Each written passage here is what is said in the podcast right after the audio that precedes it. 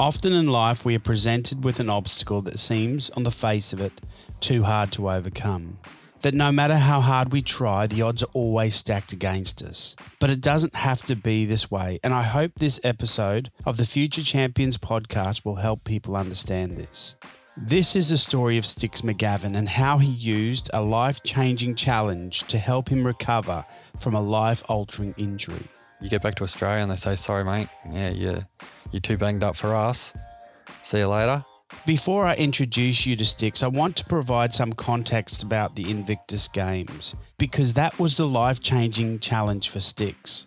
The Invictus Games was started by Great Britain's Prince Harry in 2014 as an international sporting event for people who served in the armed forces. There are 18 different countries participating in 12 sports and over 400 athletes competing for their country. The word for Invictus is Latin for unconquered or undefeated, but rather than me tell you why it was created, I thought I would share a small part of a speech given by Prince Harry at the opening ceremony of the 2017 Invictus Games in Toronto. Invictus is about the dedication of the men and women who served their countries, confronted hardship, and refused to be defined by their injuries. Invictus is about the families and friends who faced the shock of learning that their loved ones had been injured or fallen ill, and then rallied to support them on their journey of recovery. And above all, Invictus is about the example to the world that all servicemen and women, injured or not, provide about the importance of service and duty.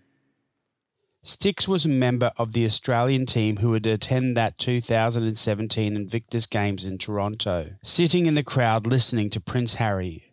But for Sticks, his journey didn't start there. So I'd served seven years in the 2nd Combat Engineer Regiment as a first off as a sapper and then progressed through to high risk search commander. Deployed to East Timor, Afghanistan, and then got pretty banged up in Afghanistan and uh, was discharged on home. In 2012, Daniel Parker was a soldier in the Australian Defence Force, serving a deployment in Afghanistan with the 2nd Combat Engineer Regiment. As a high risk search commander, he and his team were responsible for planning the movement of soldiers in combat areas. One year later, from his tour in Afghanistan, Sticks was discharged, physically and emotionally broken. I've had more surgeries than birthdays. Major ones are pins in my hips, I've got a nerve stimulator in my spine. It was a case of overuse and heavy load. I was 69 kilos wringing wet, and we'd be carrying anywhere up to 50 to 70 kilos depending on the, the mission. My back gave in, my ankles, my knees, my pelvis, shoulders, every major joint. It was always Daniel's desire to follow his grandfather's footsteps. My grandfather was in the military. He was probably the most stable male figure in my life. And he was, even though he was out of the military throughout my life, he was still very regimented and did things a certain way and sort of groomed me to be in the military, I suppose. Daniel grew up in Warwick, a small town in southwest Queensland, Australia, in what he describes as a tough upbringing. Mum was an addict her partner wasn't real nice to me and my brother. Seeing the risk to Daniel, a local Warwick police officer offered him a place to live and finish school. Daniel played rugby league for the Clifton Warriors and found the training and friendship comforting. That was an outlet because being at home was so depressing. Being able to get out and physically move with your mates, like physical activities, better than medication. When Daniel finished school, he immediately joined the Australian Army. At basic training, a small and skinny Daniel Parker got the nickname Sticks McGavin. I was always like really, I was 69 kilos wringing wet when I deployed to Afghanistan. So I was a stick. So yeah, just, just stuck. During his time in the Australian Army, he served in East Timor and Afghanistan. Years of intense training, heavy workloads, and overuse started to have an impact on his body, and every joint began to break down. Physically and emotionally broken, Sticks was discharged from the Australian Army. I didn't leave. I was told I was no longer useful. So that was that was very very hard on me.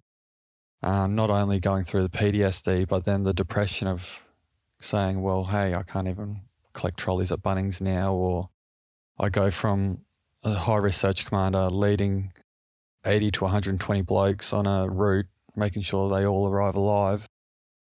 And then they, uh, you get back to Australia and they say, "Sorry, mate. Yeah, you're, you're too banged up for us. See you later."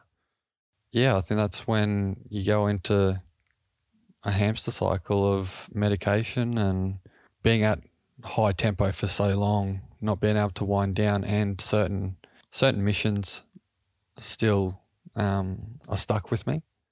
By 2015, Stix was suffering from clinical depression, anxiety, post traumatic stress, and agoraphobia. He was overweight, heavily medicated, and felt a deep sense of rejection at being discharged by the Army.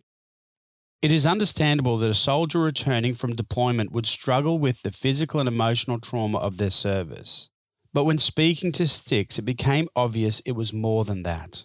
I want to take you to Prince Harry's 2018 Invictus Games opening speech, where he touches on what it feels like for many soldiers who come back from serving their country. The legendary bravery and resilience of the Aussie digger to this day commands respect and admiration.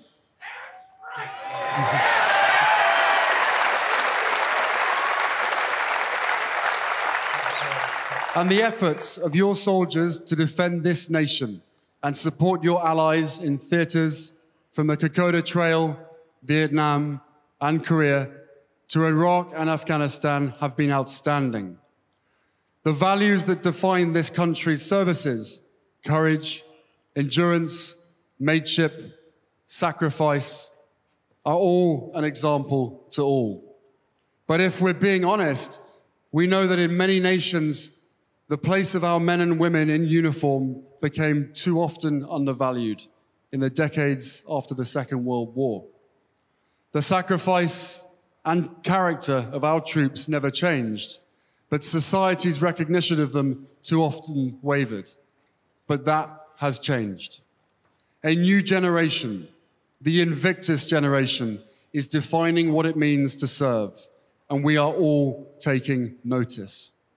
The Invictus generation has chosen to serve their countries in conflicts that are complex and dangerous, and far too often this dedication goes unrecognized. They have reminded us all what selfless duty really looks like. Sebastian Junger was a war correspondent and is now a leading author trying to understand what a soldier experiences when he or she returns from war. Speaking at the Chicago Ideas Week in 2017, he shared what he thought was one of the leading contributors in assisting in recovery. Uh, it's very, very hard to come back to modern society because you, you, you, lo- you are stripped of the safety of communal existence. Um, I, I talked to a Vietnam vet uh, who he was a, a, a LRP, long range reconnaissance patrol incredibly intense job. Uh, dropped behind enemy lines, three or four man teams out there for weeks at a time, no air support, no medic. Uh, this guy did several tours, and he came back to the United States. He felt so alienated that he eventually returned to Vietnam and married the daughter of a Viet Cong commander. And he said, in that, in that woman's village, he finally found his tribe. He felt like he belongs somewhere. Junger believes that belonging to a tribe allows people to overcome adversity. While at war, soldiers were able to cope because they were surrounded by their tribe, people that understood what they were going through and could be that support when they needed it. But when they returned back home and took their uniform off, they lost their tribe and couldn't find another tribe that would understand or value their contribution their pain, or their fears.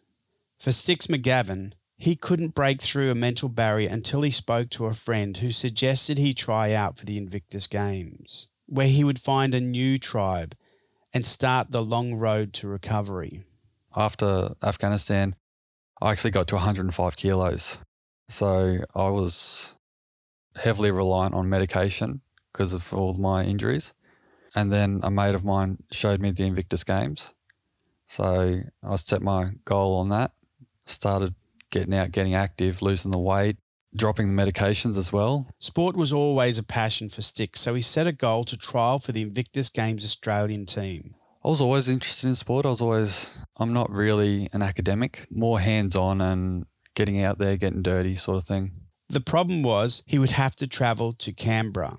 But if you remember earlier, I said that he suffered from agoraphobia. And agoraphobia is the fear of going out into public spaces or meeting people. This would be a challenge. To start off with, it was a case of, um, yep, I'll go for a small walk. Uh, and then started off um, baby steps, going, because I live out at Craignish out in the sticks, just going for a little walk with music, um, something or a podcast or something just to take my mind off the fact that, hey, you're out in the open.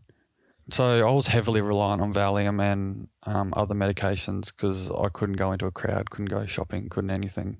Once I got accepted, just going to the airport and getting on that plane and stepping off the plane was a, a little victory for me. But yeah, I would have worn probably two mil off my teeth that day, just grinding them. So it was, yeah, it was very nerve wracking. Once I got there, I wasn't the only one going through the same demons. He made it to the first trials in Canberra, a big victory. Then to the second, third, and fourth trials. After a year of travelling to Canberra for trials, Sticks McGavin was selected to represent Australia in the 2017 Invictus Games in Toronto, Canada. For 2017, I think there was only 80 competitors, but there was like 350, 400 um, tryouts. So it wasn't a case of, yep, just turn up and you get a Guernsey. You actually had to fight and prove that you were worthy to wear the green and gold. That first trip, because it was, I made it up to be something like huge in my brain. But when I did it and come back, and I was like, well, that wasn't as hard as I thought. And I now had a friend basis of phone numbers of people that were going through the same stuff. So if I was having a bad day, I'd call them up, or if they were having a bad day, they'd call me up. So I've got now I've got a network of people. I think if I was to get rejected, you'd have to look at the silver linings, being that I had created a network. Yes, I didn't get get my end goal, but the things I experienced, the the stuff I had achieved was probably better than the games itself. I was changed, like I was a different person. Um, my outlook on life had changed. In 2017, he travelled to Toronto where he won a silver medal for the 200 metre sprint and gold medal for the 100 metre sprint. One year later, in 2018, he returned to the Invictus Games in Sydney, where he claimed two gold medals and three silver medals. But the Games meant more than just medals to Sticks. Toronto was me finding myself, and Sydney was me helping the guys that were finding their feet. So I put my hand up for Sydney for the new Sticksers that were coming through. I could go, hey mate, you feeling all right? Like this is what to expect, this is what not to expect, and sort of be a shoulder for those new athletes. It's about the journey and the things that you have overcome, and I think that's a that's a broad consensus. Stix is now an athletics coach in Hervey Bay and has taken what he's learnt in the military and at the Invictus Games to help others. It's not just military or it's not just uniforms that go through these struggles. Kids do go through these things as well. They're exposed to tra- traumatic events, and I've seen the change in myself and wanted to make a change in others. Um, that's when I started my coaching. It's put me in a position where I am looking after people again. I really am, mentally and physically, if not more than what I was in the military. Looking back on his journey, Sticks had this advice to give Set realistic goals and follow through. Thank you for joining me in the Future Champions podcast, The Gospel According to Sticks McGavin. I hope that you have at least got two things out of this episode. One is that there is no obstacle that is insurmountable. And two, people need people. We all need a tribe. The true scale of this example was brought home to me when I left Afghanistan after my first deployment there in 2008. As I was waiting on board the plane, the coffin of a Danish soldier was loaded on by his friends. Once on the flight, I was confronted with three British soldiers, all in induced comas, with missing limbs and wrapped in plastic. The way I viewed service and sacrifice changed forever, and the direction of my life changed with it. I knew that it was my responsibility to use the great platform that I have to help the world understand and be inspired by the spirit of those who wear the uniform. In a world where so many have reasons to feel cynical and apathetic, I wanted to find a way for veterans to be a beacon of light and show us all that we have a role to play, that we all win when we respect our friends, neighbors, and communities. That's why we created Invictus, not only to help veterans recover from their physical and mental wounds, but also to inspire people to follow their example of resilience, optimism, and service in their own lives.